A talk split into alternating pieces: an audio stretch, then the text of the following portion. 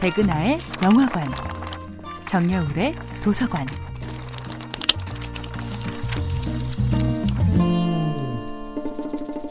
안녕하세요. 여러분과 아름답고 풍요로운 책 이야기를 나누고 있는 작가 정여울입니다.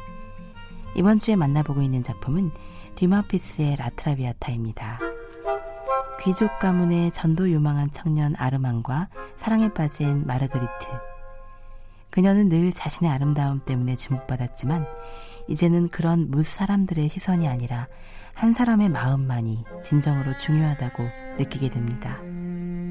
사랑에 빠지지 않은 사람에게는 좀처럼 보이지 않는 것들이 사랑에 푹 빠진 사람에게는 비로소 보이기 시작합니다.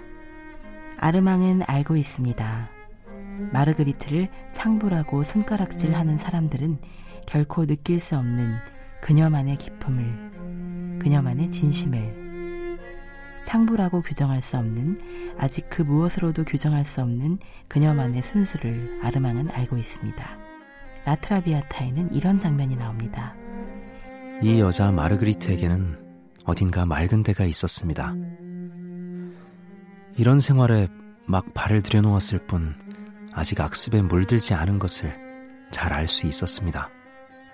침착한 걸음걸이, 가늘고 약한 몸매, 어렴풋이 푸르게 물든 커다란 눈. 그와 같은 것들은 유격의 향기를 뿌려대는 격렬한 성질을 나타내고 있어서 예를 들어 말하면 아무리 마개를 막아도 그 속에 향기를 발산하는 저 동양의 향수병을 꼭 닮았습니다. 이 작품의 스토리는 더없이 심파적입니다. 프랑스 파리 사교계에서 모든 남성들이 한 번쯤은 꿈꿔보는 여인 마르그리트는 폐병에 걸린 채로 방탕한 삶을 살다가 순수한 귀족 청년 아르망을 만나지요. 아르망은 그녀가 매춘부라는 사실을 모른 채 사랑에 빠졌지만 그 사실을 알고 나서도 변함없이 그녀를 사랑합니다.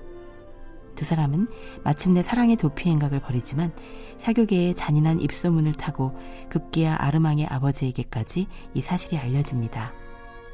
아르망의 아버지는 매우 신사적이고 고상한 태도로 마르그리트의 사랑을 단념시킵니다. 마르그리트는 아르망의 미래를 위해 그에게서 도망치지만 아르망은 질투와 복수의 화신이 되어 그녀를 괴롭히기 시작합니다.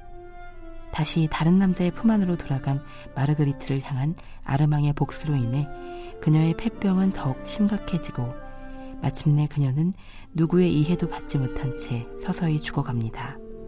정야울의 도서관이었습니다.